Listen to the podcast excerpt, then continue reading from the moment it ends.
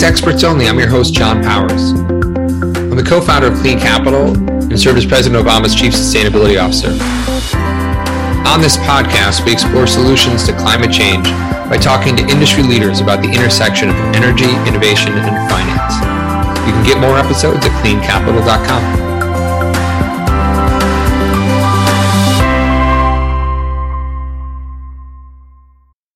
Roger Ballentine, thanks so much for joining us again here at Experts Only. Thanks, Jon. Good to be here.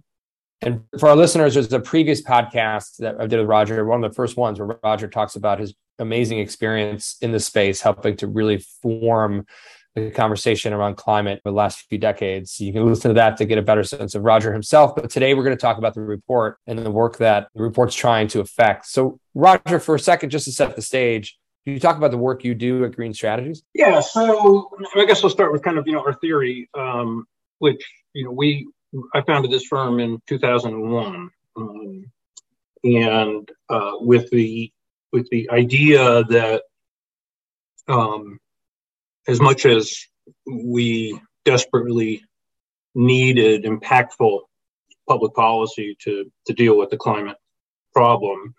Um, progress was not being made there at a pace that was kind of okay okay for me. Um, so I, I looked around where else can I have an impact, and um, what what I saw coming was beginning to see back then, and, and now I think it's kind of been more or less proven is that if we could align the efficiencies, the capital, um, the motivations um, of private sector actors to pursue business strategies uh, that are consistent with or helpful toward decarbonization and addressing um, broader environmental challenges uh, that we actually could tap into an, an, an entirely additional force beyond the government to drive positive change. Now, um, that theory, which we call climate capitalism, uh, I think has been borne out to a certain extent. Certainly, you know, fits and fits and starts. But I think it's fair to say today, whether you're talking about climate or sustainability more broadly, and I'll, I'll, I'll, one could say ESG, but that's just gotten kind of a bit of a hairy term lately. So I don't even need to go there. But so just think about sustainability. Bottom line point is is that for a company to really maximize its competitive advantage, be more profitable, attract the most talent, uh, drive the most innovation. I don't care what sector the company is in. It could be retail, it could be industrial, financial, it doesn't matter. Uh, yeah. we, we, we're companies across the sector. That if you incorporate these major trends around climate change, sustainability, particularly with the um, shifting of the center of power of, of consumers and, and shareholders and uh, uh, towards you know millennials and then Gen Zs.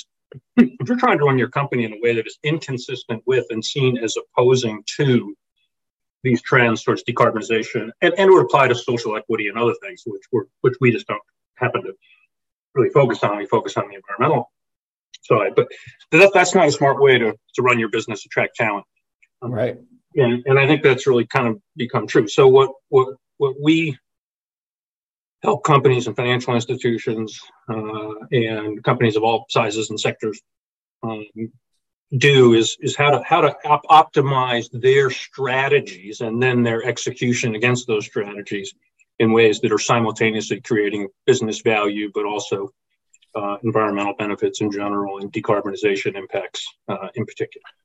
Yeah, I mean the evolution of this space, like since you started Green Strategies in 2001, right? People weren't even thinking about this, or they're just buying their power from the utilities at the time. Yeah. You know, that first decade there was some development of strategies. The last decade has been, a, you know, not to use the overly used hockey stick term, but now major buyers are have their own electricity or help uh, you know energy procurement shops and the, the, they they're yeah the, the, chief sustainability role is a serious role now a lot of corporations like the dynamic changes has been significant. And, and what's interesting to me about the report which i'll get to here is you know really you guys are arguing about how to now take this to the next level right? That's exactly the right. playing field set the market's mature you know this is the data has been uh, is out there long enough that we can understand it and how do we take this to the next level? So as we get into that you know you guys worked with uh, an organization the clean air task force to put this together and partners at the northbridge group. What what brought together this sort of cohort to put this report together? Yeah interesting. Uh, the origin story here which goes back five years. Um, uh, Armond Cohen who's the founder of the clean air task force and just one of the more one of the smarter uh, and, and, i think um, pragmatic ngo leaders uh, out there.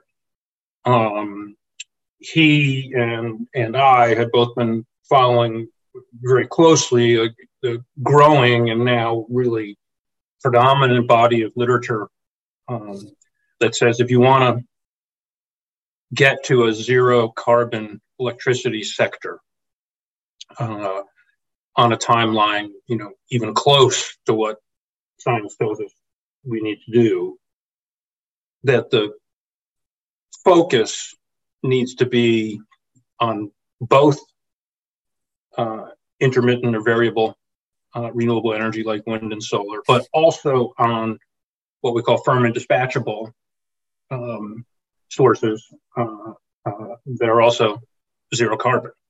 So the reason being that uh, and, and the, the theory being, which sounds simple, but we weren't really following this basic principle, which is a zero carbon grid means a grid that is zero carbon in all places at all times. Right. Uh, and we're not building wind and solar in all places. And wind and solar does not generate at all times. So it's a fairly simple proposition, but one that, you know, as we'll, as we'll talk about, um, uh, it was actually is actually quite contrary to the system that's been set up, presumably to encourage decarbonization in the electricity sector for the past 15 or, or, or 20 years. So Armond, you know, came to me and said, you know, I'm out there, you know, testifying before state legislatures and pushing for at the federal level for a clean energy standard as opposed to renewable energy standard, where we, you know, have these policies that that encourage or or, or mandate the full suite uh, of um, clean generation, be it wind, solar, hydropower, geothermal, biomass, nuclear, uh, fossil carbon capture, whatever it is.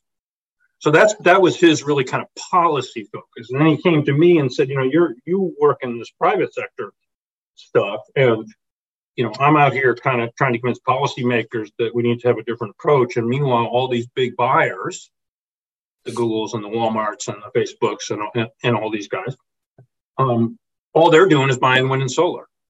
So right. don't we need to bring that kind of same message to that side of the equation, which he said is not my world, it's yours, um, and really look at how we take what's been happening in the private sector, which over the past 15 years has been quite impactful. And roughly, you know, roughly a third of the wind and solar that's been deployed in the United States in the last 15 years happened because of private buyer demand. Right. Um, and so it was very effective uh, in adding that capacity. Um, so how do we then, you know, Armond said to me, how do we then kind of bring a new approach, as I'm trying to do on the policy side, to the private sector side? And that was the origin of this. Uh, and that's how the project got started. Excellent. So, um, you know, I want to get into the corporate demand side because, as you said, it, it's really it's been a major driver, especially when you know we were in the um, uh, last the previous four years of administration when climate wasn't a national conversation at all. Uh, it was that demand that was continued to drive change at the state level and move things forward. You know, one of the things you guys talk about is that the the pace of the electrical se- the electric sectors its decarbonization is well behind the pace we need to achieve uh, zero carbon. And you know, how does you sort of laid out how this paper looks to address it? Um, it seems like the corporate role in that is going to be uh, more and more important over time. Uh, I think some of the federal policies are coming in place now, of course, of the IRA. The state policies have come in place, um, you know, over the course of time, and will continue to emerge. But one of the things you guys really dive into, which I think folks may have a good sense of, but don't really understand, is the greenhouse gas protocol. in the role that plays in helping corporations understand how to procure and hit their goals, right? Yes. So for folks, yeah. Can you, can you just walk through a little bit of like honestly greenhouse gas protocol 101 like how is it established you know yeah. what's the difference between one two and three emissions for folks yeah so you know 20 plus more than two decades ago uh, world resources institute the world business council on sustainable development you know and others came up with this idea which was brilliant which is why don't we develop a voluntary system of consistent rules by which, in this case, we're talking about companies. I mean, the, the protocol applies to governments and, and we're talking about companies um, that tells a company how to calculate their carbon footprint. And the theory was that maybe companies will actually start doing it. Uh, and it worked. And we saw kind of a nonlinear right. you know increase in, in companies kind of voluntarily then creating what we call inventories which is their carbon footprint calculating their carbon carbon footprint. And just you know what i love about the, the power of the private sector is you know and this is kind of the theory of, of, of climate capitalism is that the power of competition is really really strong. And if now companies are competing like well wait a second Target says, Walmart is publishing this carbon footprint. Well, that probably means we need to do it. You know, and then Cole says, wait, I don't know if this is the right order, but say, well, okay, right, right. and you kind of get you kind of get this this this race to the top, and that's very very powerful. Uh, so, so what how what are a, a, you know, a company's uh, emissions? So, roughly emissions are kind of put into three categories scope one, scope two, and scope three. Scope one are just the direct emissions from things that the company owns. Okay, so if you've got a boiler in one of your buildings that you own and you know a little smokestack up top, the carbon dioxide coming out of the smokestack, that's your scope one emission. You own it. Or if you're a company, your corporate jet, which you own, Right. Emissions from those are scope one emissions. Okay. Scope two emissions, which is what we're really talking about today, are the emissions associated with the energy that you buy. Right. And this would apply to a household, right? The Powers household um, buys electricity from your local utility. And there's no smokestack on your house, but there is one from the natural gas plant or, you know, God forbid, the coal plant or whatever it is down the road or 200 miles away that's generating that electricity that's coming to you. So the portion that you consume, you can trace back to the source, and that portion of those emissions at the source, that's your scope two. Right. So let's play this example logic because it's so important to the report. So then we as a family buy community buy into a community solar project. Yep. Right. So the community solar project. So that that affects our scope two emissions. We're able to claim less carbon provided within our scope two household uh, because we're willing to do that. And a company could do the same thing. They could buy solar that doesn't have to be set on the rooftops. Um, they can buy it from another facility and then offset their scope two. So that's essentially right. So let's go back to companies for a second. And I want to add another layer to this, which is then what happened after the greenhouse gas protocol, which is kind of the rule book. Okay. It's the rule right. book, but again, it doesn't require anybody to do anything. It just says if you're going to calculate your carbon footprint, follow these rules. What then built up uh, beyond that are what we call the kind of, we talk about the rules and rewards ecosystem that governs corporate decision making around buying energy, buying electricity, right? The rules, right. protocol, the rewards ecosystem are the kind of third party leadership recognition programs where companies get kind of ranked and get a score. There's the Carbon Disclosure Project (CDP), which awards companies, you know, bonus points for how much did you reduce your scope two here. There's something called the Science Based Target Initiative, right, which is becoming wildly popular, and companies are all signing up to follow a set of rules that says, okay, we're going to set a target for reducing our footprint that's consistent with the, the science, what science tells us the decarbonization timeline for the whole economy. means. So each company then develops this strategy uh, that the the SBTI then either says, "Yep, that's good," or "It's not." You got to do a little more here, there, or otherwise, and that then becomes a major driver of their behavior going forward. It's like, well, we got to meet our target, and we got to meet our target because we want to be recognized as having a target, meeting a target, and um, and we're going to do that by using the rules that allow us to calculate what our footprint is and the reductions that we make so we can then say look we did it. We get the credit for that. All good. And now by the way this this is becoming even more critical to companies as the whole esg investor world as imperfect and as it is there's more and more investors who are asking questions like tell us about how you're addressing your carbon footprint show us the results right so this is all becoming a, a, quite a big deal uh, for companies. But this then brings us back to kind of the origin story of this project. So we looked at that and said, okay, this is really good news. And that more and more of these buyers, big companies and now smaller companies, and just the, the, the, the economic power behind these electricity buyers grows uh, constantly. And now they're actually trying to do something uh, for decarbonization of their scope two but they're following these rules. So then we took a hard look at the rules. Right. And said, are they optimized to actually drive carbon emission reductions? And what we found is that they are not. And let me, without getting too geeky, it it goes to. You can get a little geeky. This is really important because this is like the report cards out there it's not having the having a good effect but not the optimization effect that we want correct so, so how do we how do we maximize right so um, the key to all this was the development of what we call renewable energy credits or recs right okay? which originally were were were certif- they're certificates um, you can just think of pieces of paper okay, that um, represent or show that there was a megawatt hour, which is a lot of you know big production of energy over a one hour period that had zero emissions, largely because it came from a wind or solar project. And for right. every hour that those projects produce um, uh, zero carbon energy, it produces a REC.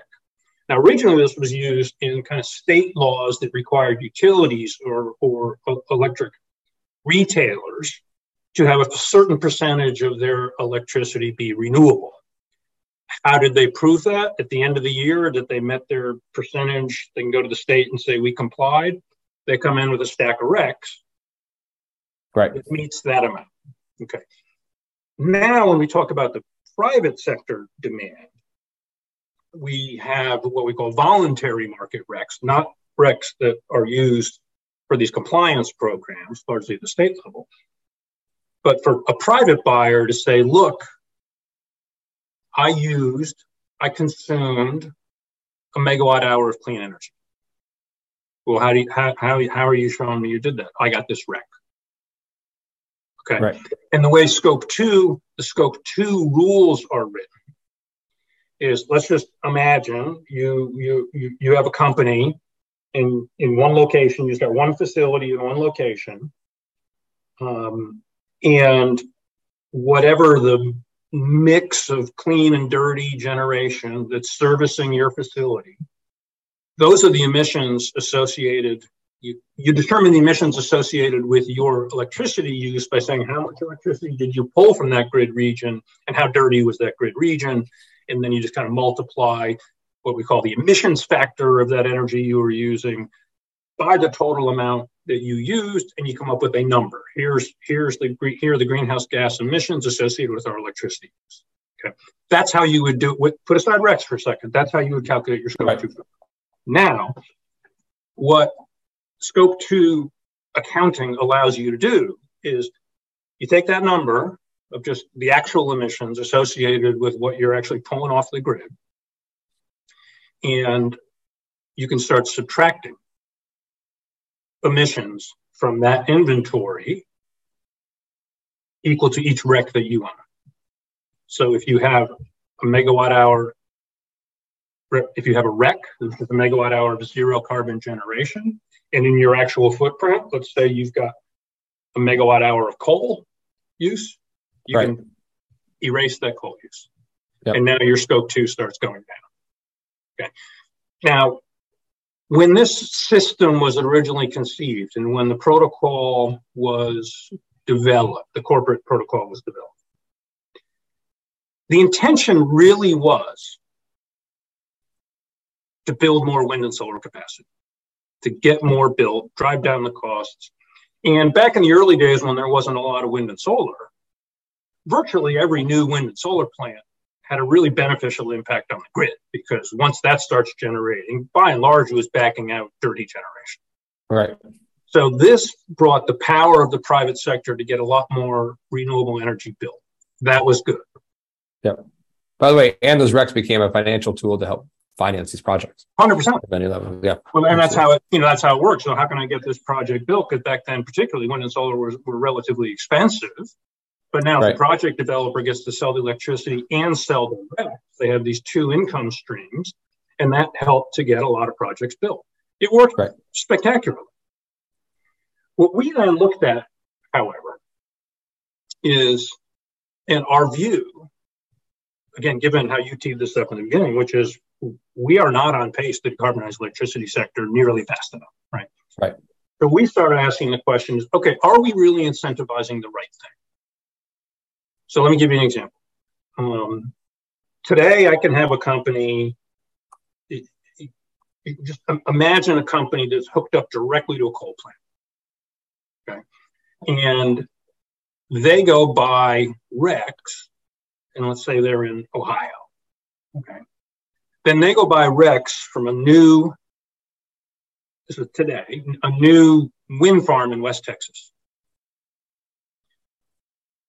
that produces a lot of RECs. It's a great place to build wind. There's a lot of wind out there. Right. And right. they get all these RECs. And even though their actual electricity use has not changed one whit, they're still hooked up to the coal plant. Right. They get to erase all those emissions. Now, why is that a problem? Well, in this case, it's particularly a problem. It's a problem for two reasons. One, kind of the optics of it, because companies are in that situation, that company, let's say got enough RECs from that wind farm to offset all of its load from that coal plant, they are allowed to say under the Federal Trade Commission guidelines that they are using 100% renewable energy. Well, of course they are not. Right. But the other problem then that um, is, is becoming more and more exacerbated as more and more wind and solar is being built is that that new wind farm in West Texas actually has very little climate benefit. Because if anything, it's being curtailed, I mean, there's just too much wind all at one time, so it's not even being used. And to the extent it's displacing, displacing something, it's probably displacing other wind or maybe some solar. So that the actual climate benefit, the emissions actually avoided, can be relatively small. So now, so our theory is okay, actually what we really need today are not capacity builders as much as emissions reducers. But the way we the way we use RECs and the way we do scope two accounting, there is no one even asks the question of whether those RECs resulted in anything good for the climate. We don't even ask the question, and it's not required. You're allowed to just assume and reduce. And what that does is it, it allows companies to kind of hit their even 100% renewable goal. You know, it, I can't imagine a situation where a company hits a 100% renewable energy goal through some through this system and doesn't have some positive impact. Right. But it's grossly overstated. So right. what we posit, and we're not optimizing the system when it comes down to it. We're not. We're not and, and by the way, by this focus on RECs, which are, have overwhelmingly been from wind and solar, we're doing nothing to address the problem I talked about at the beginning, which is we have to build, even if it means new technologies coming to market, zero emission, firm and dispatchable generation So we get to that goal of zero carbon energy in all places and at all times. So the current system was disconnected from what the overwhelming body of literature tells us we need to do to decarbonize. And by the way, it's a little bit misleading. And by the way, we're not incentivizing companies themselves to ask the question. For example, uh, I'm going to do I'm going to do a, a rec a deal with some. It could be a new project, a new wind or solar project, and I'm looking at these two different projects. One's in Texas, the one I just described. Let's say the other one's in Kentucky. That one in Kentucky is actually going to yield a lot more climate benefit because that's on a dirty grid. You put that new clean generation there. That's actually going to displace fossil generation. And from a truly offsetting climate perspective, yeah, that's the one we want the company to buy from. But they have no incentive to do that, or yeah.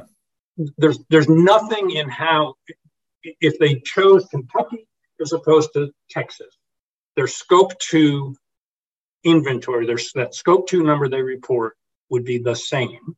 Yep. And we don't even when we say good job company through SBTR or these other recognition programs, those programs don't ask, tell us about the emissions you actually avoided from your procurement, which is right. actually what we care about, but the question is not even asked. So, how does this report suggest we start to ask that question? And then, how does that actually get? So, folks that aren't familiar, like there's a process within WRI and the Greenhouse Gas Protocol to get these new metrics developed. You know, how does that developed? And then, uh, just a third piece of it is we're about to see a massive scale up because of the infrastructure uh, or the Inflation Reduction Act in more and more projects coming online just the next two to three years. That process will take a while to happen. You know, how do we incentivize that change so that those projects coming online can really uh, meet that meet that required change? Yeah. So uh, a lot to that could, question. Sorry. yeah, this could get this could get really technical, but I'll, I'll just try to because we think at, at, at, the highest level it's just it's pretty simple and obvious, right? So um, the there's nothing in the protocol today that says to a company in in your when you make decisions to buy clean energy, tell us what impact it had. Um, we think that needs to change. And so our entire theory is we need to start shifting to impact away from REC accumulation. Yeah. But right now, what's rewarded is accumulating RECs, irrespective of their benefit to the climate. Uh, and let's really shift the focus and again, the power of competition uh, back towards actually focusing directly on reducing emissions. So, yes, WRI will undertake a process to reconsider the scope two rules, and that's actually getting underway. That process, I was involved in the last time this happened eight, nine years ago. Very, very long process. Not fast. Stakeholder consensus approach. Uh, and it worries me, frankly.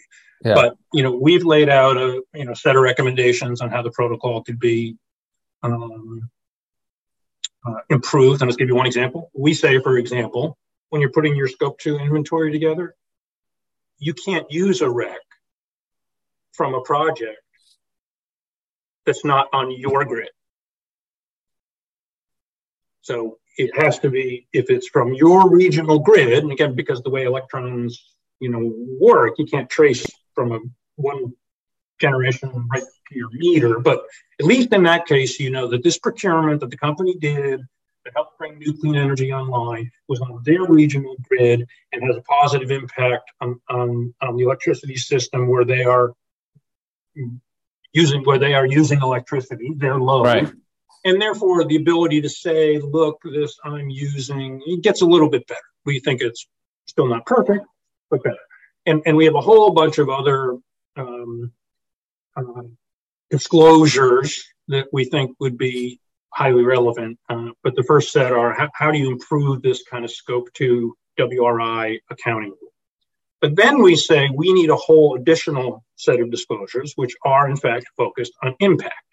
Questions about what emissions were avoided by the decisions that you made. And that either could be or does not have to be part of the greenhouse gas protocol. It could be separate. Right. Um, so yes, we're we're pushing to see if we can kind of shift the protocol towards an impact approach. Um, but if that doesn't work, it doesn't have to be. These programs, you know, a CDP or an SBTI or these other programs that truly do impact um, corporate decision making, themselves could add these questions and requirements. Right. The problem is that today those programs just by, you know, uh, just completely incorporate the greenhouse gas protocol. So that they don't do any additional kind of question or analysis, or they just incorporate it. But we think they there's no reason they can't change that. Yeah, absolutely. So I mean, having been in the room with you in Aspen, and without breaking Chatham House rules here for a second, this is not a academic process. This the, the corporate procurers of very large organizations are actively talking about this and looking for help to solve this because they want you know they're driven by a mission to do to do better and they just don't want that pure accounting mechanism to be what drives their decision. They want real optimization as well. That's that's really exciting. One one of the things that you know i mean you know the new legislation that's come out you know for folks that aren't doesn't really dive into things like scope one scope two scope three right? It's about tax incentives. It's about grid optimization. But and what it will do is really enhance uh, and and you know put the rocket fuel we need to the market to continue to grow and those procurers, as you said, are, are a third of the market for the offtake. Like their demand will help shift the way we're headed. Um, you know, do you see that really coming in for you know the developers that listen, right? That are thinking about where they're putting their projects. You know, they they should be thinking this is going to something that might affect them in, but 2025. Like, uh, you know, when do we start to see that? And then how does how do you guys think about affecting the the the base load of clean energy that's out there today? right? Is this do you grandfather those RECs in? Is it you know, how do you how do you think about that? So a couple of things. I mean, first, I I, I really need to say that um, you know, the com- the companies they're just following the rules they were given. Right. You know, they're not they're not saying, "Oh, let's do this." You know, let's get these bogus RECs from Texas because then we can fool the world into. Th-. They're not doing it. It's just it's the yeah. rule. Those are cheaper. It's like doing an audit. They got to follow the rules. The same points, reward points, uh, and so they're just following. Um, now there are companies that are already going above and beyond and doing what we say they should be doing. So it, it could, a number of examples. Facebook is doing this. Uh, Salesforce is doing this. You know, going and actually looking to locations to develop projects that'll have the most impact. But a, they're the exception, not the rule, and b, it's because they've already hit all the gold stars with 100% renewable right. that that you know they can do that but the vast majority of other companies are still kind of climbing up the mountain according to those following the pathway they were given um, so it's a sub-optimized a sub-optimized system um, so what's the you know what's what's kind of the next if we start really looking at impact um, and we start looking at again at the risk of getting a little bit too geeky here. In our proposed kind of recognition system, we ask companies to disclose a whole bunch of, of, of different things. One of which is the, ex- the extent to which, um, if they made some investment or did some procurement for firm and dispatchable zero carbon power, we think they should get a little extra credit. Right. For that. And you know what is that aimed at? It's certainly aimed at how do we bring some new technologies to the market, like a modular nuclear plant or a you know, a new zero emission natural gas plant or, you know, something, something like that. Great. Um, Even a microgrid, like an actual incentivizing a sure. microgrid, which is not, is very not incentivized right now. I mean, you can do 100%. storage, you can do solar. There's zero incentive to really do a microgrid. Well, and, and before, yeah, and, you know, back to basics here, you know, the one thing that's enti- really is entirely consistent with what we would call higher impact, what we call next generation procurement, includes just putting solar panels on your roof. Right. You know, as opposed to, you know, buying them from the other side of the, buying RECs from the other side of the country. You know, put the solar right. on, on your facility. So, you know, that's almost, you know, old school technology at this point. Um, but, but that matters too. But look at, you know, what's the interchange with policy here? So, yes, had the Inflation Reduction Act not passed, then you know we would kind of be the only game in town. A right. little bit of an overstatement, but um, and I'm glad we're not. Yeah. You know, we being those who are focusing on maximizing the, the private sector, but I, I don't think anyone should feel like, well, now we've passed the IRA and let's just, you know, fat city, let's just relax and everything's going to be fine. Um, no. Uh, right. It doesn't that it doesn't truly optimize the grid. I mean, the IRA is about in, improving things, and but but what you're driving here is true optimization. It's like how do you really and, and there are other there's other policies, and, frankly, Jon, I don't even know if this is part of not part of IRA and it's part of the infrastructure bill. I'm, I'm not sure, but you know, an article today in in about a, a nuclear plant in Michigan that was about to be shut down. Uh, and there's now federal money under the nuclear extension whatever program that the the utility that was going to shut that down sold it to another developer who with that federal money going to kind of restart it and recommission it and, and get it going again and, that, and that's almost a thousand megawatts of firm dispatchable zero emission power. Right. Really, right. really important. Now, what we had been talking about, talk about, but would there be a role there for the private sector? If, for example, like today in the private markets, you know, if I generate a megawatt hour from a wind farm, I've got that REC, which has value, which I can sell to somebody. But if I generate a megawatt hour of nuclear, I don't have that piece of paper. I don't have that additional income stream that I can sell to a company. Well, we think that needs to change. And then, then maybe we'll start seeing some additional revenues coming into um, other zero emission sources that frankly might need it. Right. You know, we can get into a debate. I'm not going to get into a debate about whether nuclear is part of the solution or not because it is, and I'm not. You know, I'm, I'm, I'm not um, waste time. I want to debate you on that. but there is the question of um, do that does nuclear really need the extra money um, and you know to me it's like I, I can make the argument today and you hear you do hear this criticism. I don't entirely buy it but from the right that wind and wind, wind in particular that's a mature industry. Why do they need tax credits? Why do they need all this other stuff? You know that's a mature industry. I, mature or not mature i don't care. The fact is that zero emission power provides good goods and value beyond what's compensated in the market because we don't price carbon and right. climate change is the greatest market failure in the history of mankind. So I don't get too hung up on that. I think anybody who's producing power zero emission deserves an extra payment, but it just so happens that the value of a megawatt hour of zero carbon energy that you control as to when it generates provides system value above and beyond the value of a wind or solar megawatt hour, which kind of happens when the wind's blowing or the sun's shining. Right.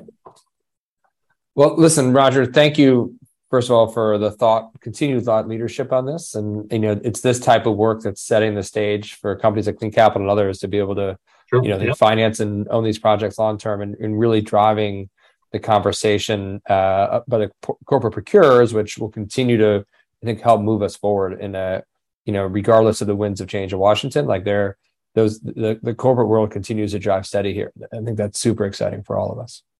Well, I I, I uh, remain optimistic despite everything, and part of that's because I know there's uh, folks like you out there who are uh, actually moving money around and doing good.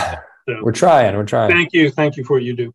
Yeah, thank you. And thanks for, for, for joining us today at Experts Only. And for folks that are interested, you know, both the Green Strategies website and the Clean Air Task Force, you can get modernizing how electricity buyers account and are recognized for decarbonization, impact, and climate leadership.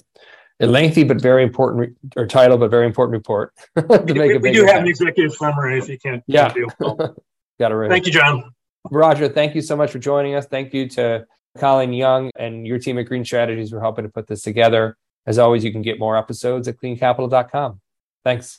Appreciate it.